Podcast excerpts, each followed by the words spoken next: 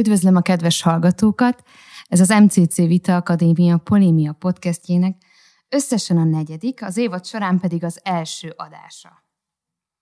A király beszéde, vagy szónoknak születünk, vagy azzá válunk. Ez a mai témánk, aminek kiinduló pontja a 2010-es Colin Firth főszereplésével megrendezett történelmi dráma, a király beszéde. Kovács Flóra vagyok, én fogom a mai adást moderálni, a meghívott vendégeim pedig Szemere Alexandra, vitaoktató és Lanku Máté pszichológus, mindketten a Vita Akadémia munkatársai, vitavezető, tréner, mentorképzéseken találkozhattok velük. Sziasztok, köszönjük, hogy itt lehetünk. Sziasztok, köszönöm, hogy elfogadtátok a meghívást. Én sok szeretettel köszöntök mindenkit, és köszönöm szépen, hogy itt. Talán nem vagyok egyedül, és talán már többen is találkoztak a következő szituációval. Gyerekkoromban gyakorlott versmondóként sokszor hívtak, ma, hívtak meg nyilvános eseményre szavalni, és elég sikeres voltam ezen a területen, ö, emiatt kacsingattam a színészi pálya felé is. Az egyik ilyen ö, ö, nívós alkalmon viszont ö, elakadt a szavam, belesültem a versbe. Elég sorsfordító esemény volt ez az életemben, mert utána nem, hogy a színészi pályát, de magát a nyilvános beszédet is félretettem egy kis időre. Szerintetek tényleg tra- traumatikus élmény lehetett ez az esemény az életemben, sorsfordító, és veletek is fordult-e már elő ehhez hasonló szituáció? Hát, hogyha te úgy érzed, hogy ez traumatikus és sorsfordító, akkor ennek mindenképpen van validált joga. Azonban talán az fontos megjegyezni, hogy ezekben a helyzetekben az a fajta szubjektív élmény, amit hozzátársítunk, az nagyban meghatározza annak a későbbi jelentőségét. Tehát ugye itt egy negatív élmény, aminek mondjuk nincs lehetőség arra, hogy egyfajta ilyen pozitív feloldás, valamilyen pozitív keretezést kapjon, és ennek vannak következményei így a, a továbbiakra nézve. Úgy gondolom, hogy vannak olyan helyzetek, vannak a lehetőségek, amik mondjuk ezeket az élményeket a későbbiekben alkalmasá tehetik arra, hogy mondjuk ne a trauma, vagy pedig ezt a sorsfordító szót használjuk rá, hanem kicsikét oldjuk ezt a fajta perspektívát, és találjunk valamiféle olyan, olyan lehetőséget, amiben mondjuk akár még a nyilvános beszéd is egy ilyen komfortzónán belülre visszahozható tényező lesz. Szerintem nagyon kevés olyan ember van, aki ne találkozott volna ehhez hasonló jelenséggel, akár a lámpalázzal, vagy akár a szóelakadással.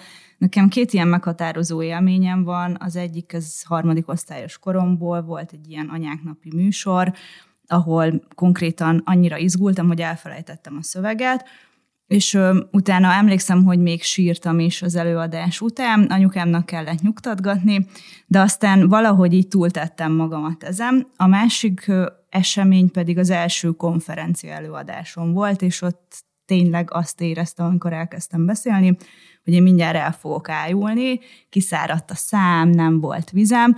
Mm, annyiban volt megúszós ez a dolog, hogy ott volt az egyik kedves kolléganőm és barátnőm is egyben, aki folyamatosan buzdított azzal, hogy mosolygott és bólogatott, miközben én próbáltam valamiféleképpen így túlélni azt az előadást. És természetesen ezt lehet fejleszteni, utána, hogyha az ember ezt végig gondolja, hogy mik azok a dolgok, amik nem mennek neki, erre rááll, utána sokkal könnyebben és gyorsabban meg fogja tudni utána oldani ezeket a helyzeteket. Igen, még lehet, hogy sokkal kevesebb ilyen bemutatkozik az iskola, vagy különböző darabok születnének alsós korú gyermekekkel, hogyha őket kérdeznék meg, hogy szeretnének-e szerepelni az egész iskola és az egész tanítestület vagy szülői közösség előtt. Kicsit térjünk át a, a konkrétan a filmre. Ugye Albert Herceg királyáválását láthatjuk, és miközben megtanul beszélni is. Dadog a király. Térjünk át erre a beszédhibára. Mit gondolsz, Máté, fordulok hozzád, miért dadogunk? Hát a dadogás egy, egy igen tág rész alapvetően a beszédhibáknak. Ebben az esetben, amiről majd mi is itt beszélni fogunk, a dadogáshoz azért hozzájárul egy nyilvános beszédszorongás, amit majd szintén pedzegetünk. De a dadogásnak önmagában több kiváltó oka is lehet, ezek közül mindegyiknek az egymásra hatása eredményezi általában a, hát a tüneteknek az előfordulását. Az egyik ilyen az a genetikai háttér.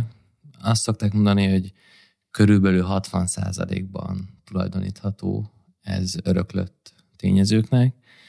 A másik az egyértelműen a családdinamikai körülmények, az, hogy mondjuk a szülőknek milyen a viszonya, hiszen a, a családon belül elsősorban mindig a gyermek az, aki mm, hordozza elsősorban ezeket a megjelenő tüneteket, amikor valamilyen probléma adódik a családi dinamikán belül, és jellemzően a dadogás is azért gyerekkorban kezdődik, és van még egy ilyen neurológiai tényezője is.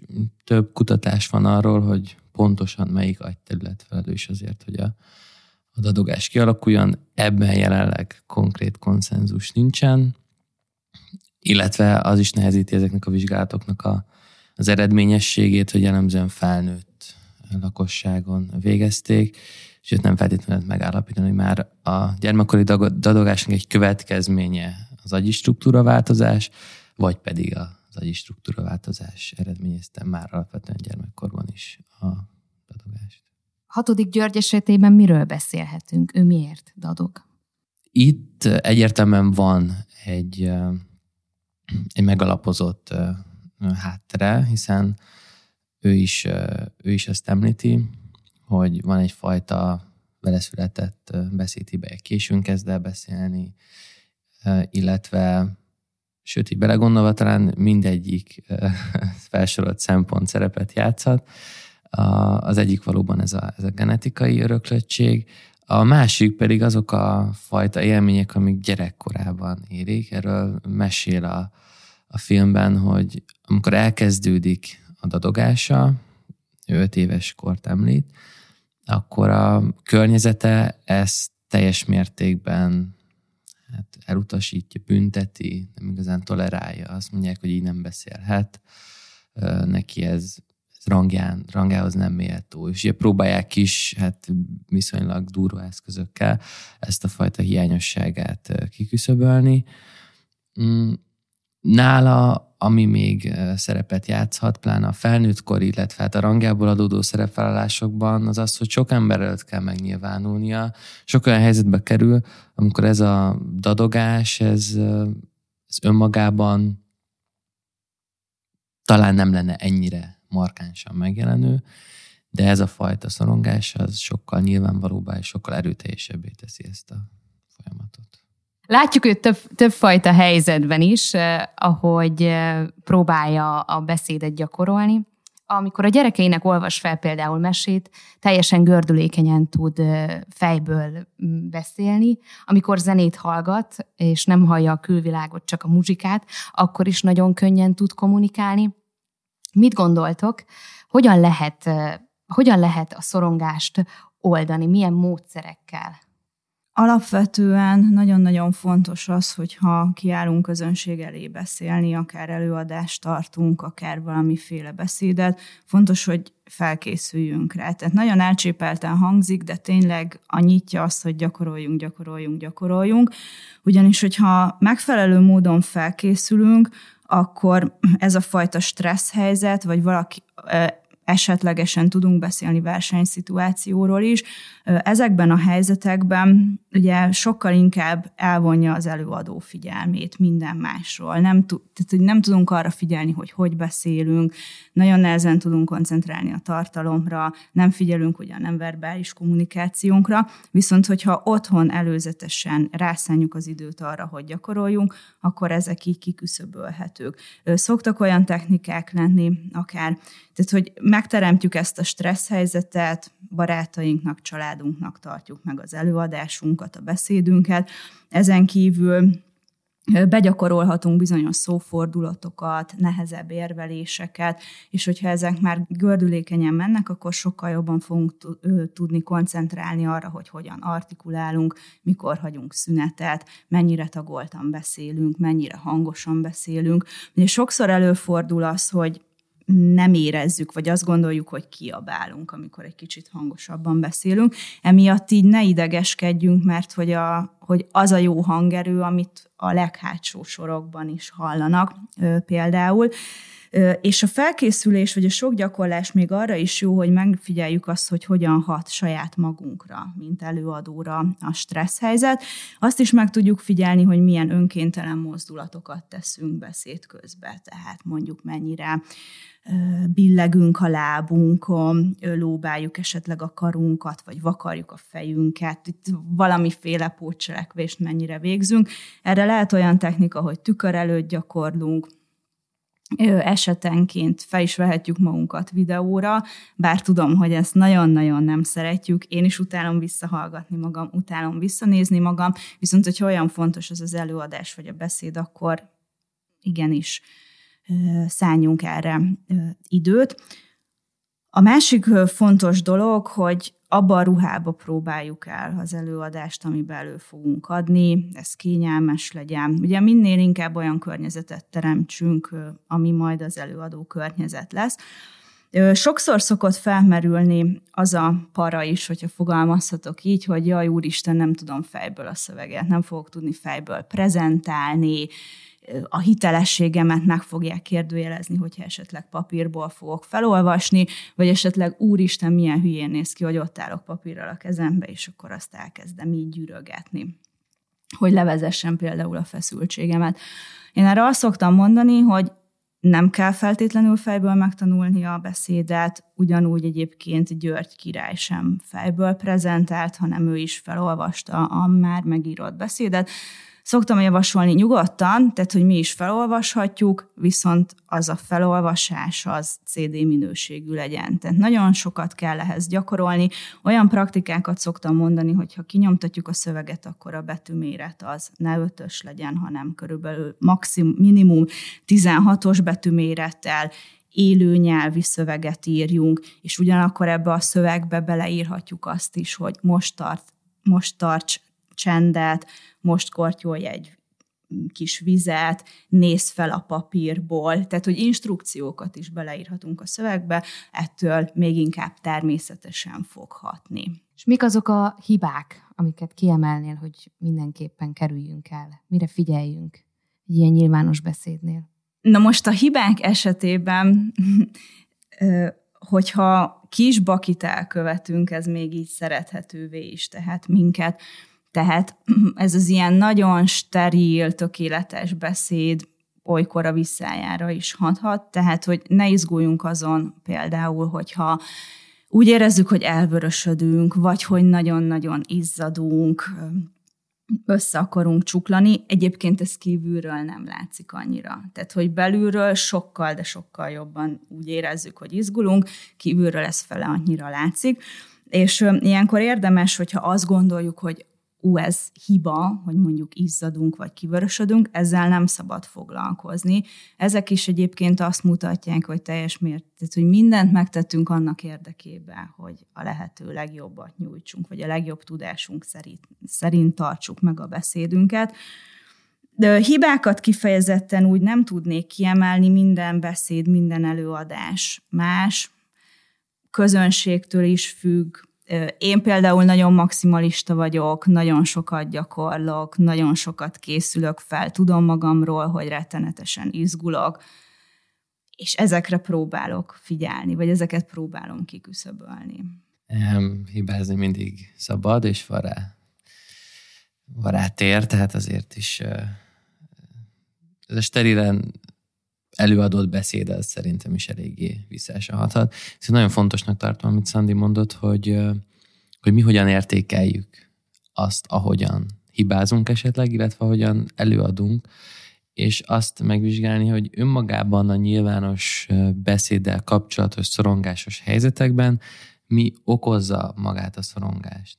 Tehát mi okozza azokat a izzadás, gombócatorokban, stb. stb fizikai jeleket, amik, amik aztán negatívan befolyásolják a teljesítményt.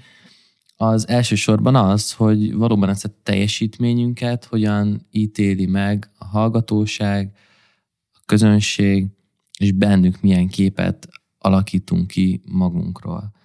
Na most ezekkel viszont, ezekkel a gondolatokkal, illetve ezzel a megfeleléssel lehet dolgozni, és kell is, hiszen az egyik fő oka annak, hogy ez a szorongás jelen van.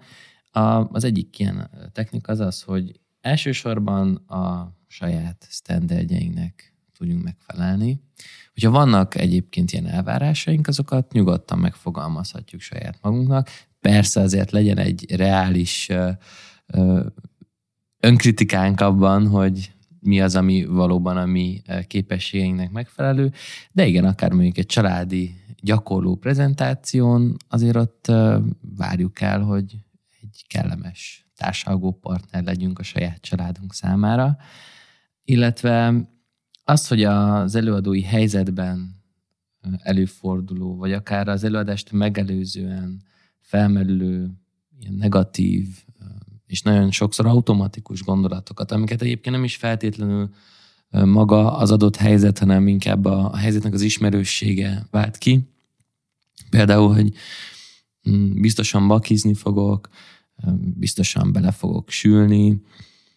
Ezeket a gondolatokat pedig érdemes azonosítani, egy kicsit azt mondani, hogy jó, oké, álljunk meg, de rengeteget gyakoroltam a tükör előtt, rengeteg olyan technikát tanultam, amivel előrébb vagyok, meghallgattam egy podcastet, és, és ezeket mind-mind be tudom építeni abba a teljesítménybe, amit én most itt le fogok tenni az asztalra.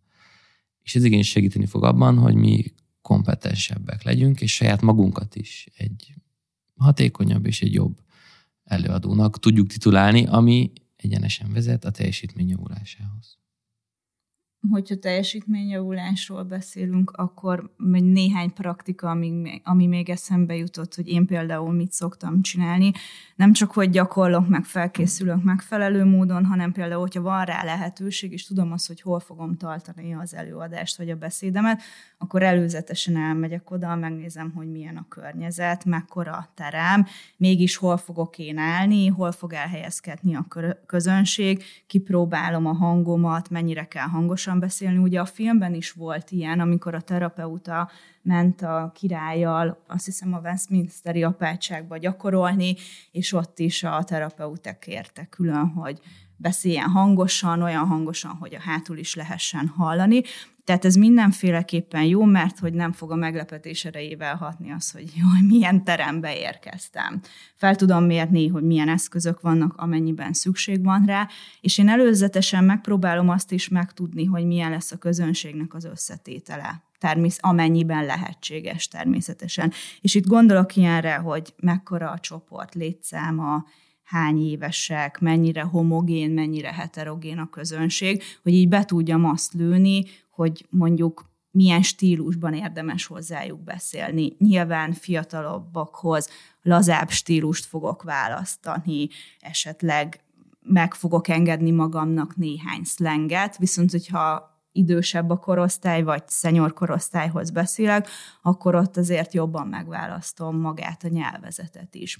Máté, hozzád fordulok. Ugye említettétek a terapeuta alakját. Kicsit a módszereiről beszéljünk. Mit gondolsz róla? Igen, érdekes, és igen, változatos módszereket alkalmaz a kedves Lionel. Azt mindenképp érdemes megjegyezni, hogy abban az időszakban nem feltétlenül voltak erősen kialakult szakmai sztenderdek azzal kapcsolatban, hogy akár logopédiában, akár pszichoterápiában milyen módszereket, milyen kereteket alkalmazzon az adott szakember. Ebből is fakadhat az, hogy bár beszédtechnika tanár, vagy tréner, vagy terapeuta, azért itt erősen vegyülnek a logopédiai módszertannak az eszközei, illetve a pszichoterápiás módszerek, és egyébként a fejlődés is ennek a kettőnek a, az egyvelegéből fakad. Ma már talán sokkal inkább azt mondanánk, hogy ez két szakembernek a, a munkája, de alapvetően a felvillantott eszközök mind a mai napig megállják a helyüket, és ami még így szintén ma is teljesen elvárt és fontos, illetve alapvetően a terapeuta-páciens viszonynak egy alapja, az az, hogy az elején lefektette. Tehát a leges-legelső találkozáskor lefektette azokat a kereteket, amikhez végig ragaszkodott utána az egész folyamat alatt, és ez egy alapját képezi annak, hogy egy jól működő és egy eredményes kapcsolat legyen ebben a, ebben a viszonyban. Sokszor arra késztette Györgyöt, hogy káromkodjon, vagy az első perctől becézi. Ezeknek mi volt a célja? Hát talán a feszültségoldás egyértelműen, legalábbis a káromkodásnak, illetve az, hogy kizökkentse talán abból a komfortzónából, abból a fajta hétköznapi hát szerepből, amiben azért egy hercegnek eléggé sokszor és gyakorlatilag folyamatosan abban élve kell, kell léteznie. A, hát a becézés, azt, azt fogjuk fel egy ilyen aranyos gesztusnak, baráti gesztusnak, ebben nem feltétlenül vagyok biztos, hogy mondjuk a valóságban ez, ez így történne. Azt tudjuk, hogy valóban egy szoros barátság alakult ki közöttük, de hogy az első pillanattól kezdve becézte volna, az lehet, hogy egy ilyen kellemes kis filmes fogás, így a, így a kapcsolatuknak a fejlődését szimbolizálva. Inkább fontosabb technikák, a, mondjuk amit a zenével alkalmaz, amikor zenét rak be, vagy akár a saját hangját hallgatja vissza a Albertel. Ez szintén ma is alkalmazandó. A zene és a ritmus egy nagyon fontos eszköz abban, hogy a dadogást, illetve a különböző beszédhibáknak, a összességében a kifejező beszédnek a lehetőségét megkönnyítsék az adott páciens számára. Ami szerintem még nagyon jó eszköz volt a terapeuta részéről, az, hogy szépen fokozatosan próbálta megismerni a királyt, és ténylegesen érdekelte, hogy ki is ő valójában, és ezen keresztül próbálta meg visszaadni az önbizalmát, és elérni azt, hogy, tény, hogy a király higgyen a hangjába, és kimerjen állni, beszélni. Tehát, hogy hogy, hogyha össze, mert össze kéne foglalnom, vagy meg kéne fogalmaznom azt, hogy neki mi volt az eszköze, vagy mi volt a módszere, és az azon túl, amit már Máté elmondott, hogy így visszaadja a hitet a hangjába, hogy merjen beszélni. A feleség karaktere is erre játszott? Az ő feladata is ez volt a filmben? Ú, szerintem a feleség egy kulcs karakter, egyszerűen nem engedte el sohasem a királynak a kezét. Ő volt az, aki folyamatosan kereste a különböző terapeutákat, és ő volt az, aki nem engedte a királynak az, hogy letérjen az útról, és igenis meg tudja csinálni. Tehát az övé egy nagyon fontos támogató szerep volt, és azt gondolom, hogy nélkül egyébként a király, vagy az ő támogatása nélkül a király egyébként nem is tudott volna megtanulni beszélni, vagy beszédeket tartani. Szóba került a megfelelési kényszer is, azért György egy elég erős apakaraktert követ, és egy báty is van a családban. Vonható-e párhuzam a beszédtanulás és az identitás keresés között? Vagy a királyá válás, felnövés között? Talán nem is a, a beszédtanulás, de az identitás kérdés és a, az én képnek a kialakulása között mindenképpen. Ez egy királyi család, hatalmas elvárásokkal, gyakorlatilag születéstől kezdve megadott életúttal, olyan tényezőkkel, amikkel mondjuk az átlagos gyermek, vagy az átlagos fejlődésű ember szinte egyáltalán nem találkozik. Ugye ez egy olyan teher, amit viszonylag gyakran éreztettek a kedves herceggel is, és ahogyan említettük így a, a gyermekkorában ezeket a gyengeségeit, és nem csak a beszédhibáról van szó, itt említi a X lábat is, amit ilyen viszonylag erőszakosan simbetéve javítottak ki. Azért ezek mind-mind azt erősítik, hogy amilyen visszajelzések érkeznek, az, hogy ő nem jó, nem kompetens, és ez rendkívül fontos. Tehát gyerekkorban azok a fajta élmények, visszatükrözött kép önmagunkról, amit kapunk, gyakorlatilag az válik az identitásunk alapjává. Nem is identitás, inkább, inkább én kép vagy személyiségünknek a, az alapvető tényezőit, a saját kompetenciánkba vetett hitet és bizodalmat alapozza meg, és hát hogyan várható el tőle, hogy a Wembley-ben több tízezer ember előtt beszéljen, hogyha soha senki nem mondta neki azt, hogy te képes leszel arra, a feleségén kívül, soha senki nem mondta neki azt, hogy te képes leszel arra, hogy ezt meg tud csinálni, és mondjuk van mögötte már 30 évnyi kudarc élmény, és sok-sok sok-sok trauma. Tehát rendkívül fontos az, hogy a közeli hozzátartozóknak, a közeli mm, szereplőknek az életünkben től milyen visszajelzés érkezik. Egyszerre látjuk a filmbe, látunk a filmben egy saját hangját kereső alakot, ez lenne György, és mellette megjelenik kontrasztban például Hitler karaktere, aki egy nagyon erős, karizmatikus szónokként tűnik fel. Mit gondoltok, mi az ő módszerének a sikere? Miben van a sikere? Igen, ez a filmben egy, igaz, hogy egy rövid rész, de mégis egy markáns, és Györgynek a kislánya is megkérdezi az apukáját, amikor mi nézik ezt a Hitler beszéd részletet, hogy hát miről beszél apa, és György csak annyit tudott neki mondani erre, hogy nem tudom, de nagyon jól csinálja. És amikor beszédre készülünk, vagy előadásra készülünk, ott megjelenhet egy ilyen háromszintű modell, hogyha fogalmazhatok így. Szükséges egyszer először is a tartalmat, magát a szöveget, igen, magát a beszédet nézni, a besz- hogy milyen legyen a beszéd felépítése, milyen szavakat használjak, és a többi.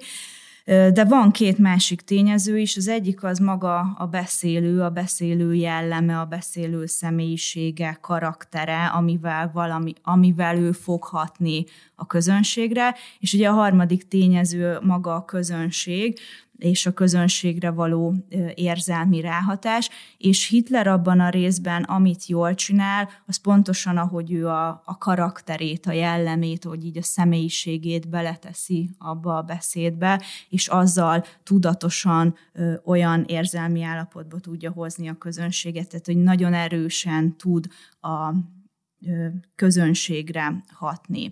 És szoktam mondani, hogy persze nagyon fontos a tartalom, fontos a felépítés, a struktúra, az, hogy hogyan helyezem az érveket, mikor mit mondok, viszont hogyha nincs ez megfelelő módon tálalva, akkor kevésbé lesz hatásos az a beszéd. Mit gondoltok, fordulok mindkettőtökhöz, ez az adottság, vagyis a jó szónokláshoz való képesség, készség tanulható, vagy ezzel születnünk kell?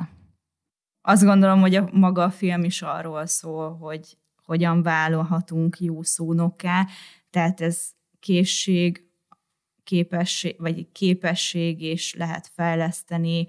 Ugye vannak különböző ilyen ezen készségek fejlesztéséhez eh, megfelelő gyakorlatok, és jó szónokká válunk. Én ezen az állásponton vagyok. Igen, így én is ezt akartam mondani, hogy senki nem születik jó szónoknak, de azért van valami, amit eh, talán mindannyian hozunk, és amit mindannyian kapunk.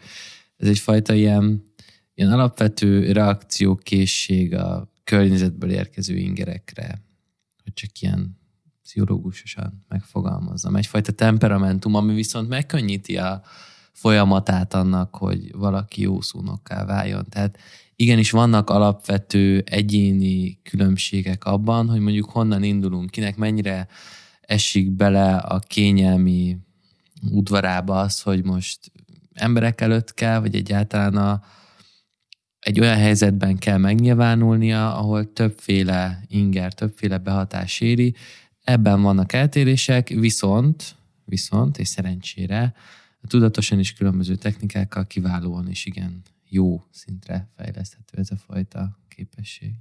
Végezetül pedig egy Jolly Joker kérdéssel zárnám a beszélgetésünket. Szerintem a hallgatók között is sokan vannak, akik kíváncsiak arra, hogy eh, mi van abban az esetben, mit tegyünk akkor, amikor olyan kérdést kapunk, amire nem tudunk válaszolni, vagy olyan témáról kell beszélnünk nyilvánosság előtt, amiben nem vagyunk kompetensek. Mit teszünk ilyenkor, hogy megoldjuk ezt a valljuk be krízis helyzetet? Köszönöm a kérdést, ez egy nagyon jó kérdés volt, és nagyon nehéz kérdés volt, és akkor most demonstrálom is, hogy hogyan lehet például egy olyan kérdésre válaszolni, amire nehezen, amit nehezen tudunk megfogalmazni. A kérdésektől szoktunk a legjobban félni hogyha van rá természetesen lehetőség, hogyha olyan beszédet tartunk, vagy hogyha olyan előadást, ahol megengedett ugye a diszkuszió a beszéd második részében. Én mindenképpen azt tudom javasolni, hogy erre készüljünk, tehát hagyjunk kellő mennyiségű energiát arra, hogyha tudjuk, hogy elkövetkezik ez a rész. Tehát ne csináljuk azt, hogy vége van a kis beszédemnek, és akkor köszönöm szépen, kifújok, jaj, de jó, túléltem, nem bakiztam sokat, egészen jó volt, meg vagyok magammal elégedve, hanem akkor ott még jön a második felvonás, jöhetnek a kérdések. Sokszor esünk abba a hibába, hogy azt gondoljuk, hogy a közönség az szivatni akar minket. Tehát a közönség az maga az ördög, provokatívak lesznek a kérdések, és csak azért teszik fel őket, hogy minket hiteltelenítsenek, vagy esetleg megalázzanak. Ez nincs így nem ördögtől valóak ezek a kérdések, és hogy az előbb már említettem, hogy jó stratégia lehet az, hogy a beszéd során, vagy az előadásra való készülés során kérdésekre is készülünk. Tudjuk, ismerjük a beszédünket, tudjuk, hogy hova lehet kérdést intézni, vagy milyen jellegű kérdéseket lehet feltenni. Ezekre előre lehet készülni, vagy akár megvannak különböző válaszpaneleink is, és akkor ezeket otthon ugyanúgy szépen be tudjuk gyakorolni, és tudjuk, hogy ha valamilyen típusú kérdés érkezik, akkor ezek a begyakorolt panelek, vagy begyakorolt panelekkel lehet rá válaszolni. Azt szoktam még javasolni, tehát hogy ne vegyük támadásnak a kérdést, hagyjuk, hogy a kérdező befejezze magát a kérdést, tehát ne vágjunk közbe. Célszerű lehet meg is ismételni magát a kérdést, hogy így ténylegesen észrevegyük, hogy jól értettük-e magát a kérdést, de ugyanakkor ezzel időt is tudunk nyerni, hogyha megismételjük, vagy esetleg visszakérdezünk, hogy jól értettem-e, hogy arra kíváncsi, hogy. Vagy az a stratégia, amit az előbb alkalmaztam, hogy köszönöm szépen a kérdést, nagyon jó kérdés volt, ezzel mind időt tudunk nyerni. Vannak olyan esetek, amikor például le is jegyezhetjük a kérdést. Tehát sok olyan beszélő vagy előadó van, aki jegyzeteli a kérdést. Ez is jó taktika lehet.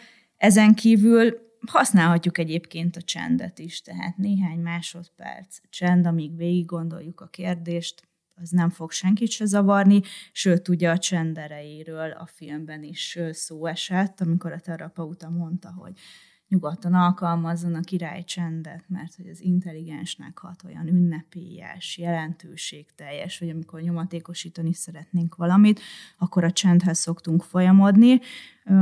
Nem utas, visszatérve a kérdésekre, nem utassuk azt, hogy félünk a kérdéstől. Én úgy gondolom, hogy a kérdésekre mindig van érvényünk megfogalmazni választ, akkor is, ha nem vagyunk kompetensek az adott témában.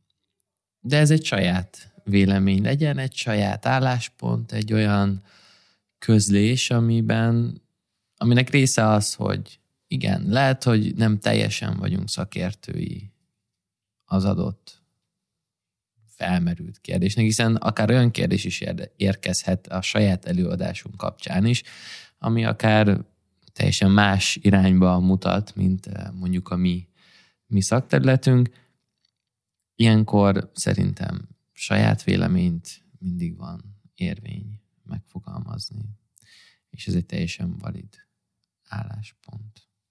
Ezt persze tovább lehet majd fejtegetni, hogy hogyan, miként, de önmagában a kérdésre megfogalmazott válasz, amikor nem érezzük munkat kompetensnek, az elsősorban egy saját vélemény is lehet. És nyugodtan lehetünk őszinték is, hogyha nem tudunk egy kérdésre választ. Konferencián például bevált az, hogy valamire nem tudjuk a választ, akkor felírjuk a kérdést, és a későbbiekben utána nézzünk, és akár e-mailen megválaszoljuk a kérdezőnek. Tehát ez is lehet egyfajta megoldás.